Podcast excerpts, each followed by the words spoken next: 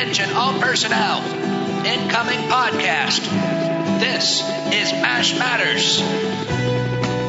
Welcome to MASH Matters. This is episode 19. Wow, 19. Can you believe we're up to episode 19? I had us only lasting until about episode 16, I think. So, you know, we've even surpassed my expectations. Yeah. No, this is great. This is great. Episode 19 of MASH Matters. If this is your first time uh, listening, thank you for joining us. This is the podcast that celebrates what many, including me, consider the greatest television show of all time and what many also consider the greatest job of all time. And that brings me to my partner, Mr. Jeff Maxwell. Yes, indeed. It really was the greatest job uh, of all time in television, anyway. I had a few other jobs that were kind of cool, but in television, boy, this was the best job I ever had and probably will ever have. Not only was it a brilliant show, but we were, I was around so many wonderful, talented, brilliant people. So the whole experience was just gosh darn good. Well, someday I would love to talk to you more about some of the other shows that you did appear on. We were just briefly talking before we started recording here about you appearing on the pilot episode of Too Close for Comfort. Yeah. Uh, that's for another podcast on another day, but maybe we can get some uh, some inside scoop on some other shows of that era. I will give you the dirt.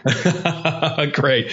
But today we're going to talk about, of course, MASH, and uh, we've we've gotten quite a few uh, more letters in, uh, some emails and voicemails, and uh, people sending us Facebook messages and uh, Snapchats and Insta tweets and whatever. I don't know. Did We've we got- get an Insta tweet? Really? An Insta tweet?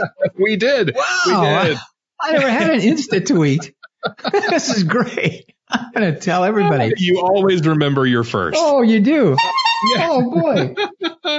So let's just jump right in and read some of these and see where this takes us. This All right. first one comes from David Mann, who lives in Durham, North Carolina. Wait a minute. Excuse me. Isn't David Mann a famous director? David Mann? Michael Mann. Michael Mann. Oh, I, I knew it was one of the men. The Man I don't know if there's any relation here. Um, although I do know that David uh, has a history in show business, which he, he goes into here in his letter. But he says, Hello, Jeff and Ryan. I recently discovered your show and I have to say MASH Matters is the podcast I've been waiting for since podcasts began. Yeah, Yeah. David. All right. That's we right. love this guy. David, you are the best. You know, I think we could just stop the episode right here. Yeah, that's it. Stay tuned for episode 20. Thanks for coming.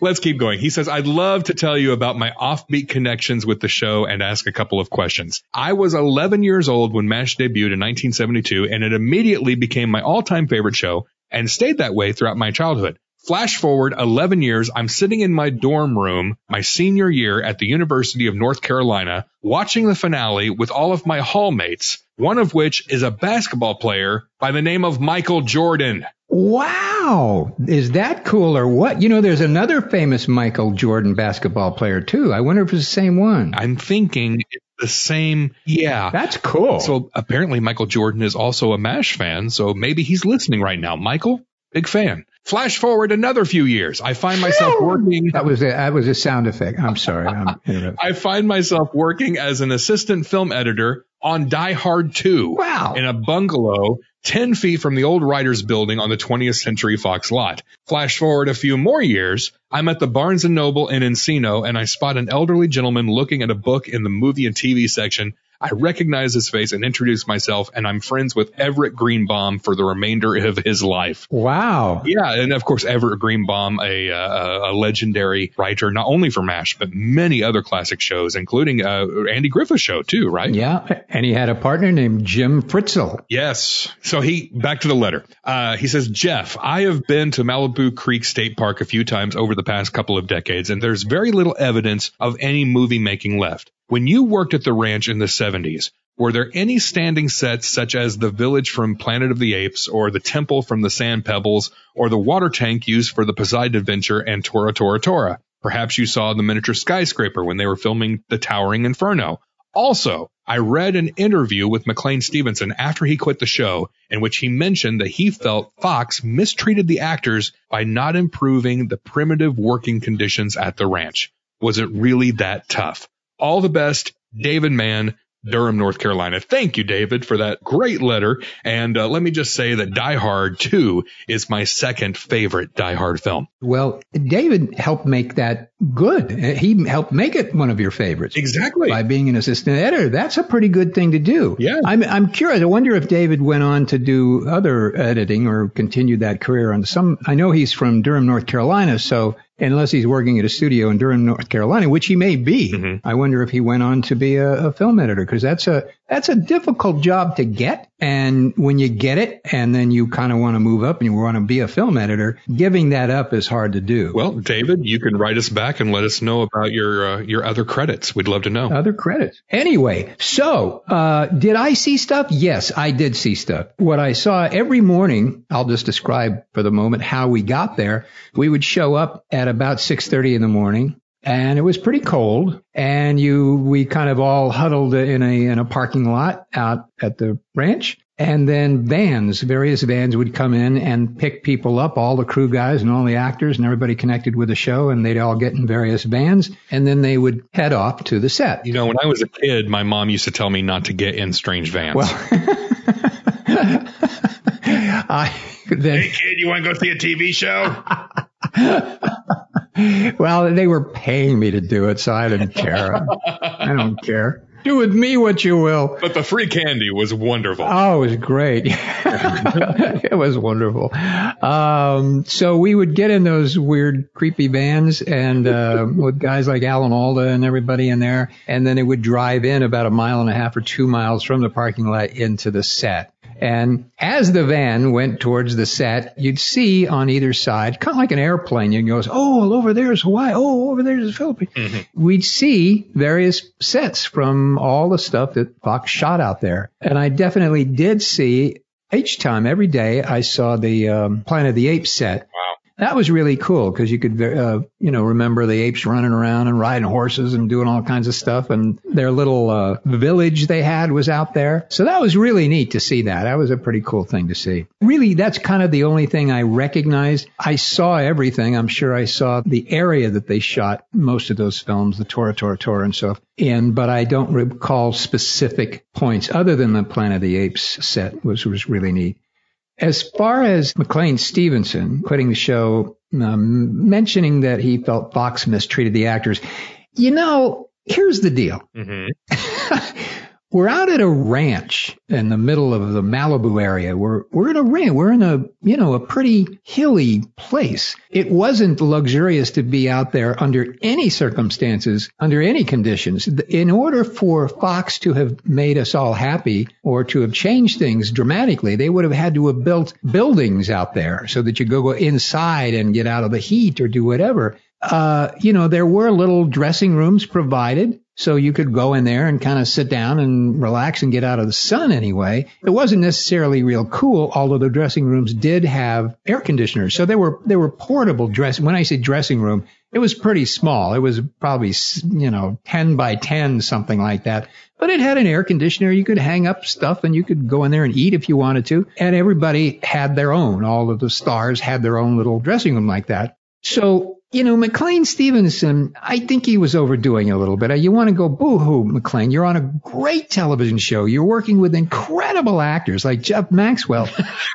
Get over it. I mean, come on. You don't, this, these opportunities don't come, you know, a lot. So enjoy the moment. Mm-hmm. And was it really that tough? No, it wasn't. It was kind of fun, in my opinion. Uh, but really, really tough. No, it wasn't really, really tough. There were moments when the um, yellow jackets would attack your food when you were eating lunch. Yeah, okay, that was kind of weird. But if you put sauce on the yellow jackets and then put them on a piece of bread, you know, they weren't bad. So I don't know. I didn't complain. I loved being out there. And I think most everybody did too. Uh, you know, a little bit of complaint. Oh, it's so hot. Oh, it's so cold. But give me a break. This is a once in a lifetime experience. Enjoy it. Now you loved it after your first day because the first day you you've admitted here on the podcast you you were pretty much miserable out there. I was miserable. I hated every second of it. But when I realized what a cool job it was and how many fascinating, interesting people there were around me, that's when everything changed. And then you go, well, hey, it's not that bad. It's just kind of a little hot here and there.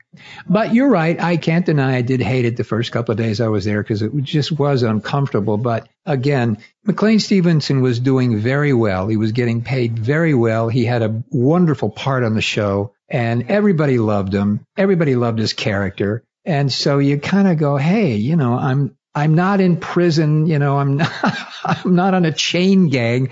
I'm on a top rated television show, making a bunch of money, having a great time. So, so I'm curious about a day in the life on the set. You talk about getting there early in the morning and they drive you in, but once you get there, what was it like uh, a day in the life at the ranch and also a day in the life uh, on the soundstage there at uh, at 20th Century Fox? Okay, cool. Good question. Um, day in the life at the ranch, we kind of know a little bit about it, getting in those vans and they drive you in. So the OR set was actually a dressing room, a big dressing room hmm. where they would store uh, lights, uh, some camera equipment, and they'd also, that was the place where everybody, all the extras and everybody came in and changed clothes. So if you weren't wearing your clothes, which sometime I did and sometimes the other actors did as well, if you didn't take them home and then come back them, with them in the morning, then you had to go in there and get outfitted. You go in the door as a civilian, you come out being in the army, all, all greened up.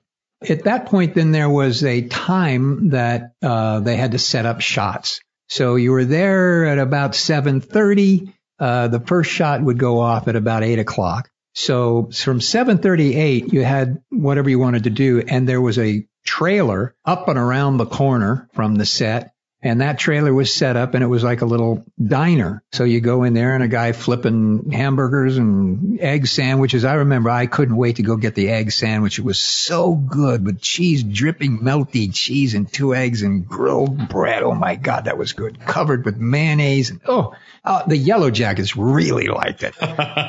so I go up there and everybody was up there getting whatever they wanted, uh, coffee or sandwiches or whatever. And then you'd stagger back around the corner and wait until the shot would start. Did you know when you arrived on the set, did you know in advance what scenes you were going to be filming and in what order? Did they have like a, a call sheet or something that listed everything? Yes. The call sheets would list all the scenes that were going to be shot and what locations they were going to be shot in. And that call sheet was passed out to everybody the night before to all of the crew what they needed, what lights they needed, what uh, vehicles they needed, everything they needed to show up for that particular day would be on that call sheet. On the other side of the call sheet were all of the actors' times and scenes. So when you looked at that call sheet, your name was there and you knew exactly what was going to happen when. Uh, not exactly the time, but you knew the sequence of the scenes. So you had a sense about what was going to happen after looking at the call sheet. So the day would go on from eight o'clock until about 12 o'clock. You'd do the shooting and then 12 or 1230, you get lunch. And that's when you would go up around that corner again. There would be a couple of more trailers and they'd have all these tables set up with lots of chairs and everybody would sit out there and have lunch. And it was a buffet kind of style. So you go through kind of like it was with me slopping the food. Only this time I got to eat the food. and I thought it was pretty good. I mean, I'm I was a young whippersnapper, and I didn't have much taste or dignity, and I liked the food actually. You'd go through and you get your vegetables and your meat and your stuff or your chicken or whatever you want and whatever they had, and you sit down with everybody else and you start chowing down. A couple of times, guys like McLean would kind of run off. He'd get a tray and run off to his dressing room. Uh, for the most part, most of the other actors did not do that. Everybody kind of sat around. It wasn't a segregated thing. Everybody was very integrated. Mm-hmm. You know, you were sitting next to Alan Alda, you were sitting next to Loretta, wherever you were. It wasn't, it was very friendly. And it was kind of a big group hug. So you're out there. We had lunch. Lunch was over. They'd start shooting again. Mm-hmm. And it would go on until they ran out of light. So you you could start shooting at once it started shooting about 1.30 or 2 o'clock they'd shoot until they ran out of material to shoot or they got all the shots that they wanted or until the light ran out. And when the light ran out if they really really wanted like a close up of somebody and they didn't want to come back to shoot just one close up and come all the way back to the ranch just for a close up they'd light somebody up. So they'd put out great big lights turn all the lights on so it would look like day Mm-hmm. That happened occasionally. I'm guessing then that most of the exterior night shots were all shot for the most part at the soundstage then, correct? I would say probably a hundred percent. Yes. Okay. Yeah. It, it's it's hard to shoot night for night out there. So I'm I'm certain all the night shots were all on the set on stage nine. And I'm sure you probably swap uh, the yellow jackets for coyotes at that point too. at, at some point in the day when the sun goes down. yeah, you know it's funny. We didn't see much uh, wildlife like that out there. I don't know why. You'd think it was, you know, would be everywhere. But I guess the sound and all the people and the engines and the trucks and stuff probably scared them away. I, I would imagine because no coyote ever came running through or anything. I never saw anyone. That could have been the coyote's big break in show business too. It could have been. It could have been the yeah. It could have been. He could have been on. He or she could have been on Mash for umpteen years. Coyote mascot. Missed opportunity. Oh, big missed opportunity. Those poor coyotes. They get a bad rap, you know. In my neighborhood, we have a few coyotes. They used to run up and down the street all the time. It wasn't bad. It was kind of, you know, you think, wait a minute, this is a wild animal out in front of my house wandering around. But I dug it. I thought they were, I mean, some of them that look healthy are kind of fun to look at. They're quite beautiful animals, really. The only problem is like, like one o'clock in the morning when you hear them eating a cat. you just, you go, Ugh, I don't like that part of the kite. Yeah, it's not fun for the cat either. Not fun for the cat. Cause you know, they start howling. I don't know if you know too much about coyotes. You probably do. No, not by any means. No. Okay. I know they howl. They howl, and the the reason they howl is when they're feeding. That's their little signal, and they they howl, and when they get a prey, they start to surround that prey and nip at the poor prey's feet uh, and confuse it. So then they all jump on them and start ripping it to shreds. and then they howl. They they howl to let everybody know that they had dinner or something like that. I don't know, but That is very similar to my dinner time regimen too. Really? Actually. Interesting. Yeah. I surround my food, I attack, and I howl. That's what I do.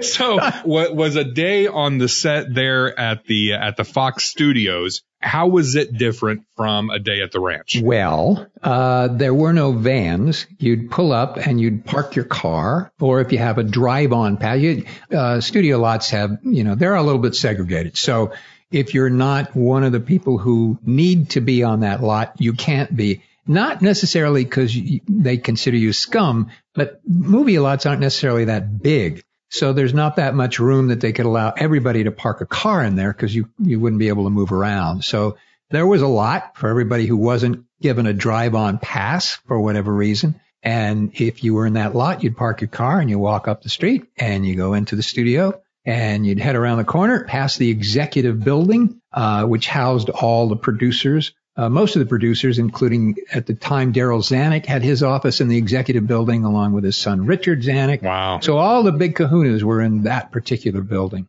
That was a fun place to kind of wander around. I used to go up there every once in a while and wander the hallway and just look. They had great big posters and everything, and you know, great films from 20th Century Fox's past. So it was a really cool thing to do. I saw Omar Sharif one day staring at a poster. Really? Omar was not as impressive as he was on camera. kind of a little funny guy, all hunched over and just staring at the poster. He wasn't waiting for the poster to talk back, was he? I, I don't know what Omar was doing, but he, he didn't seem to want to leave. I don't know. Strange guy. Um, so then, uh, you know, you go into stage nine. Now, stage nine's great big, I'm sure everybody has seen pictures of a sound stage. Great big place. hmm And the door on these stages was kind of like a, uh freezer door, very heavy because it had to be sound as soundproofed as it could get. So it was a very heavy door. And when it closed, it went, bang. I mean, it was a serious lock when that thing closed. So it was very, a very formidable door hmm and you'd open that big door and you were kind of hit by a kind of a musty old smell. Hmm. And a little, you kind of turned to the left. It was dark, musty. You make a left hand turn and you were, suddenly you were, instead of being on concrete, you were walking on wood, a wood floor. And you walk down a little hallway and turn to the right. And then suddenly all to your right was the set. And the set of the ranch was created, recreated on stage 9 Mm-hmm. It was a really fun thing to see as you turn that corner. Directly to your right was the entire set. Directly to your left um, was the uh, OR. That's where the OR and a couple of the other rooms were to the left. But to the right, three quarters of the stage was devoted to that set that was out at the ranch. So you had the swamp and you had everybody's tent. Now it was a lot closer and smaller uh, than was out at the ranch because they didn't have the space. Right. And you can tell that when you when you watch the show closely, you can tell when they're filming on the set, you can tell that those tents are right on top of one another. Yes, yes, they they were. Yeah, they definitely were. And not only you know for space, but convenience as well, because the cameras had to move. And because when you were out at the ranch, there weren't a lot of individual shots of going in and out of tents or things. Things didn't really happen in the tents because they didn't have it all set up to do that. So all of that was was shot on the stage. But it was kind of cool. You walk around, you just walk to your right, and suddenly you're in that compound. And as you go, as you enter the compound, directly to the left was the mess tent. If you walk straight ahead, you were at the swamp, and then to the right of that was uh, uh, Hot Lips's tent and all the other tents. Yeah. and then all the way to the back was the exterior of the OR, which back at the ranch was the place that we all got dressed. Mm-hmm. And that's where the, also the hospital was and everybody, all the, uh, the hospital patients, that's where they were back then. So that was the back of the set. To the left of that, as I recall, was Colonel Potter's office. And all of these sets all had open faces so that the camera could sit in front of them and, you know, photograph everything was Right. there was all kind of that you know there was an empty a big empty space most of my stuff was done in the mess tent. So Mhm. you get very comfortable with the mess tent. And the mess tent when you see all the steam table and everything they brought that in pretty much in the morning. That didn't sit there all the time. So all those benches and the tables and everything that everybody sat around pretty much stayed there. But some of the other stuff was moved out of the way and moved around so that they get the camera in closer to people sitting at the tables. Mm-hmm. So the steam table and all that kind of stuff was very movable, stayed there all the time where the, all of the tables that everybody sat at kind of stayed there for, you know, for, forever, I think. They didn't move those. when they were shooting scenes in the swamp, uh, the sides of the swamp would be lifted up so that the camera could get in there, obviously, and you wouldn't see the, you know, you, you could be inside the, inside the swamp rather than, you know, having a, the, a wall there. So Right. Right. it would lift up the sides of the tent so that you, was- you know, you could go in there and see what's going on. Hmm. It lasted, you know, every shot again started at about eight o'clock in the morning. It would usually go until about 1230 again, and then everybody go to lunch. There were three kinds of lunch eaters. One was a, you, well, I brought my own lunch, so I'm going to go way in the back and sit there and eat my apple and turkey sandwich. There was also a, um, a wonderful girl who used to bring food to us. and I like those kind of girls. Yes. yeah, they were great.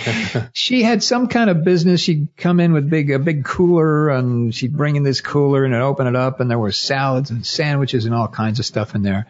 I used to like that. I got really hooked on some of those sandwiches. We had interesting people come in from time to time selling things. So every once in a while, somebody would get on the on the lot and into that stage. I don't know how because it wouldn't be easy. Somebody had to let them on. But a woman used to come in and sell a lot of jewelry. So everybody that liked gold would run over to her. She'd come about well, twice a month and she'd open up the suitcase and, you know, hi everybody, look at this and look at that. And everybody would just give her money like crazy. Oh, that looks good. Wow. You know, she did very well. She was selling a lot of jewelry in there. Uh, that went on for a number of years. I don't know what, where she came from or where she went, but she was very nice. Uh, the other lunch person, which was mostly, I loved doing this. You'd go up to the commissary. So you'd walk down the street of 20th Century Fox, which I used to love to do because it had so much rich history. So many movies had been shot there. So much character was involved in that studio. Mhm. Uh, at one point, you walk by the set of Peyton Place hmm and a few other things that I don't remember what the heck they were. Well, I I have a list here of the films and shows that actually shot on stage nine. Oh wow! And it's it's a heck of a list. I mean, there are some you know there are some movies and uh, things from the 30s and 40s that a lot of people don't know, but some of the ones they do know. Uh, the very first thing that is credited that was shot in there was a feature film, The Adventures of Sherlock Holmes, in 1939. The Otto Preminger film Laura was filmed on that soundstage.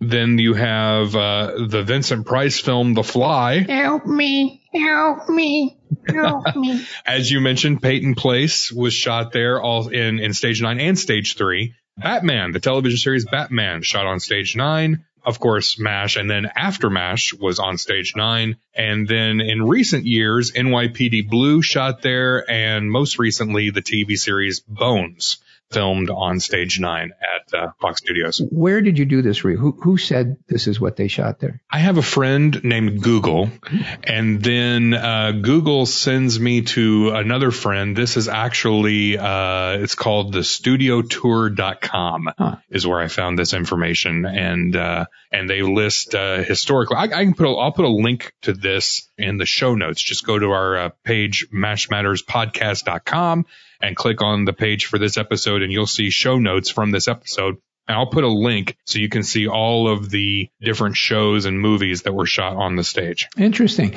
because I don't recall Batman ever shooting there. Hmm. I, I I worked at 20th Century Fox for a while as a casting director as well, and Batman used to shoot, as I recall, used to shoot across the street from our office, which would have been actually stage four or five. I'm not sure. Well, it only lists on here that Batman was shot there on stage nine in 1966. Okay. So maybe only one of the seasons. And it also talked about the exterior of the Batcave was actually in Bronson Canyon, which is part of the Griffith Park in Los Angeles. Yeah. So not everything was shot there, but maybe, maybe they just shot certain scenes Yeah. on stage nine for one season. And I was not there in 1966. So Okay. I don't know what the heck they were doing.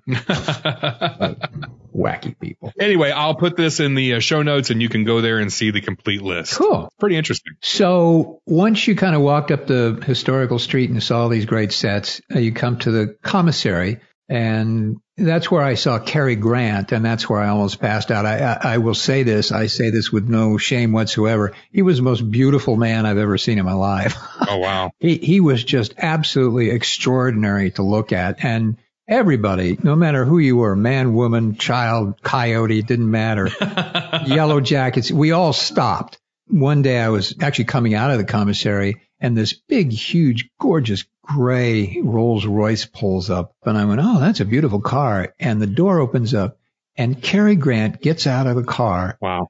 and you just go, Oh my gosh, look at that. He would, he, it, had he not been able to act at all, he would have still been a movie star. He was just blessed with this structure in his face that was just an extraordinary thing to look at. He was, re- re- I'm so glad that I actually saw him in person because it was a, it was really an extraordinary thing to see this guy get out of the car and everybody stood there and watched the poor guy. You know, it's like there's two aisles of people staring at him as he walks through the commissary. Yeah, but he's Cary Grant. He's used to that. Come on. He- He's Cary Grant, for gosh sakes. Yeah, he was extraordinarily handsome guy. So once you get inside the commissary, it was a gorgeous place that had a the most beautiful mural painting of all the history from 20th Century Fox on it. And it was just gorgeous. You go in there and sit down and, and look at it. And if you were of a mind to do so, which I was, just let your head go and imagine all this stuff and all the people that used to sit in this commissary. So I used to love to do that because I would love that experience. Plus they had really good cheeseburgers, really good cheeseburgers. Man, this episode is making me hungry, by the way. I, we had a, a favorite waitress named Doris who talked like this. Hi, honey. You're going to have a burger again. They're really good. Do you want extra cheese on it? I've been here since the studio started, you know. it's really how Doris talked. I can see her in my mind. Yes. Yeah, you can see her. She's probably still there, Doris. I bet she is. So it was a wonderful experience sitting there. And every once in a while, you'd see a huge, big, famous movie star like Cary Grant or somebody walk in and sit down. There was kind of a private dining room off to the side of the room that some of those folks would go in. And I'm sure that's where Darryl Zanuck and all the Richard Zanucks and everybody sat in. And nobody ever went there because you were afraid of being shot. But, uh, you know, you'd see everybody from lots of actors to crew people to, you know, agents trying to get their clients jobs and everybody in there. I love going to lunch there. Lunch is over, you wander back towards the stage, and then you were there, uh, if you were supposed to be there until probably about, probably six o'clock. We were supposed to stop, but very often I think cameras would continue till about seven, maybe even sometimes eight, just to make sure they got certain shots and finished whatever they needed to shoot. Well, obviously the advantage is, you know, you don't have to worry about outdoor lighting there. So, you know, it can go into the No. evening if, if necessary. Absolutely. Yeah. So you could, you could do anything. You could shoot day for day, night for night, whatever you wanted to. And it was, it was really fun to see the, the camp all lit up when they turn all the lights on in the studio and just look at it and kind of absorb it. I used to stand there and, and just enjoy being there and seeing this thing. And I really did used to say to myself, you know, this is a once in a lifetime moment and it's not going to be around forever. So really enjoy it. And, and I did every day. I used to be very thankful and grateful that I was there. Oh man, that's that's awesome. That's awesome. Well, hey, uh, we've talked for a while, but I have one more question I'd like to get to before. It's a question. Then I'm going to follow it up with a uh, a voicemail here, and then we'll we'll close out with this question. But um, Philip Sheridan, he sent us a message and said, just listen to your last podcast where you discussed the show's continuity. As a kid growing up on MASH, the continuity mention didn't bother me that much, but what did used to throw me for a loop was one, the guest appearances by actors such as John Ritter or Ron Howard. I, again, being younger, used to have issues seeing Jack Tripper and Richie Cunningham showing up on MASH. But the one that really used to bug me is Harry Morgan himself when he appeared as crazy General Steele and then returned as Colonel Potter. He said that one messed with my young mind for a while. And uh, he goes on to say, as always, love what you guys do. Keep up the great work. Thank you, Philip. We appreciate that. Yeah, I, I, it is a little weird, uh, you know, especially I think uh, Ron Howard because he, of course, had already had fame and notoriety by being on the Andy Griffith Show as Opie Taylor, and so uh, you know to see him, I think would be probably a little unsettling. Now, of course, John Ritter wasn't yet Jack Tripper when he was on MASH, and you see some of these other actors who went on to great fame and notoriety, like Patrick Swayze and, and Laurence Fishburne. And in retrospect, looking back, it is kind of bizarre to see some of those actors appearing on MASH, uh, knowing where they went uh, in their career. But uh, speaking of guest actors, I want to play a voicemail that we received recently, and this is from Roger. Hey guys, this is Roger from Lincoln, Nebraska. I'm a huge MASH fan. I own all 11 seasons on DVD. It's an awesome show. Along with your guys' podcast, I enjoy listening to it. Um, my question is for Jeff Maxwell. Um, you guys had a lot of famous guest stars like John Ritter, Leslie Nielsen, Ron Howard, Joan Van Ark. The list goes on and on. My question to Jeff is, did you get to meet a lot of these guest actors? And if you did, who stood out the most? I want to thank you guys for doing a great job on this podcast and hopefully you last for a long time. Thanks. Does he mean the podcast or just us in general? Yeah, I, I, I hope. I'm planning on lasting for a long time, but I don't know. Thank you, Roger, for that voicemail. That's awesome. So, yeah, did any of these guest actors stand out to you when they were on the show? You know, uh, I had a great scene with Alex Karras. Oh, yes. um, former football player, and he, uh, you know, it was kind of fun to do the scene because he was trying to intimidate me, and he intimidated everybody. He was he was kind of big. kind of, yeah. you could, yeah, he was a big football player. Also, the sky is kind of blue and water is kind of wet. yeah, kinda. And uh, it was not easy uh, or hard or difficult to be to get into the character of being intimidated by him. Mhm. Uh, but at the same time, he was a very sweet, kind, soft-spoken, very pleasant man who was a great sense of humor. So I did, I was able to spend a little time with him and really liked him. Fellas, you just sit on down and relax, and I'll handle everything. Two with everything. I'm busy, fella. No, no, no, no. I said two with everything. Now. Everything is just what you're gonna get. The other people, because I didn't have direct scenes with them, I didn't necessarily have that, you know, direct contact, so I didn't know them very well. I saw them. But a lot of times on a show, you know, somebody will come in and do one day or maybe two days. You're kind of in and out.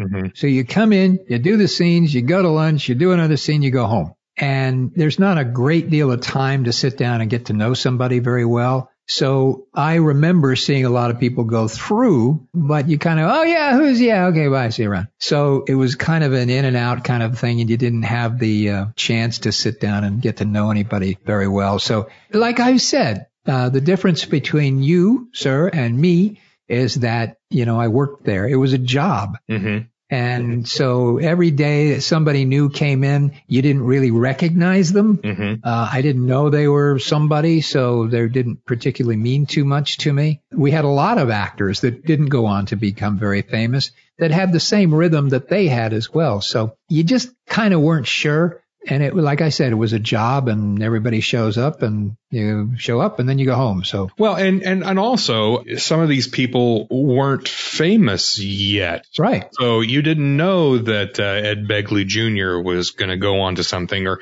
Andrew Dice Clay made an appearance on MASH. You didn't know he was going to be a big deal. Brian Dennehy, Shelley Long, you know, she wasn't Shelley Long yet. Right. Patrick Swayze wasn't Patrick Swayze yet. Right. To you, it was a fellow actor. It was a fellow actor. Yeah. And even Alex Alex Karras wasn't Alex Karras yet. He was Alex Karras because he was a famous football player. Right. Had he not been a football player, I would have cared, you know, I wouldn't have it wouldn't have been a big deal at all. Yeah. So uh, that's why he he had cer- a certain degree of fame, but like you say, yeah, we didn't know who these people were and it was just another actor coming in to do another part. Mhm. And they came in and they came and went. And like a lot of people did that we never heard of. Right. Exactly. That's a job. Well, this has been a fascinating episode for me to just sit and listen to, and I hope other uh, MASH fans uh, appreciate it as much as I did. So, thank you for for walking us through uh, a day in the life. And Well, I, I hope I hope I was able to articulate it, even though I have this terrible throat thing that's going on. you did you did just fine. I think uh, I think you have a future in this whole podcasting thing, and I hope you stick around for a long, long time, or at least until episode twenty. I hope we're I hope we're here. When when do I have to reveal that whole thing I've been talking about revealing? Uh, episode twenty eight. Twenty eight. Yes. So Okay, twenty eight. Yeah, yeah, that's coming up soon. We have to be here for twenty eight. Boy, that's. We have to make it at least to 28. I hope I make it to dinner. Frankly, Hey, thank you for listening to it. Really means a lot to us. And It again, does. you can get in touch through uh, Facebook, Mash Matters page there, or on Twitter at Mash Matters. You can send us an email. The website there is mashmatterspodcast.com or call and leave a voicemail. And you can do that at uh, 513-436-4077. you know that's really a cool thing too when we hear those messages because it's a real uh, personal relationship with all of you. Mm-hmm. I really enjoy the messages and hearing you know everybody's voice and what they sound like and hooking up a name to a voice and and the questions. So don't stop doing that, everybody. That's a really cool thing to do. Another thing that I love seeing is when people go on Apple Podcasts and leave us a five star review. And we got another one this week. REGPE on Apple Podcasts wrote, huge MASH fan, fun insights, excellent podcast. Thank you so much. And you can do that. That really makes our day too when we have these five star reviews so come in. So you can do that. And above all, just tell friends, tell your family, tell fellow MASH fans about the podcast. We want people to listen to this and enjoy it as much as we enjoy bringing it to you. Well said. Did I say something? I'm pretty sure you did. Well said. I have no idea. I'm tired. so until next time, thank you, Jeff. Thank you, Ryan. And here's looking up your old address.